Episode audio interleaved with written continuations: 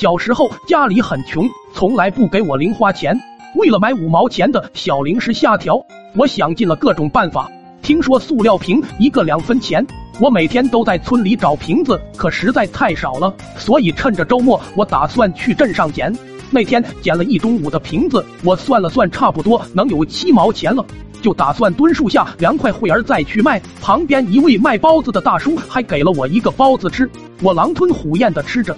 没想到这一幕被村里人看到了，回去跟我爹说：“你家孩子在镇上捡破烂要饭呢。”我爹气疯了，骑着自行车就来镇上逮我。当时我正好把瓶子卖完回家，狭路相逢，我爹上来就揪着我的耳朵说：“家里是不给你吃还是不给你喝？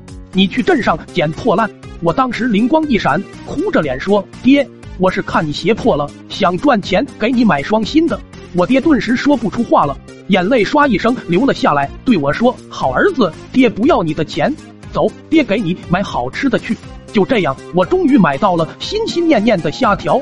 我还记得当时我打开包装一闻，天灵盖都在颤抖。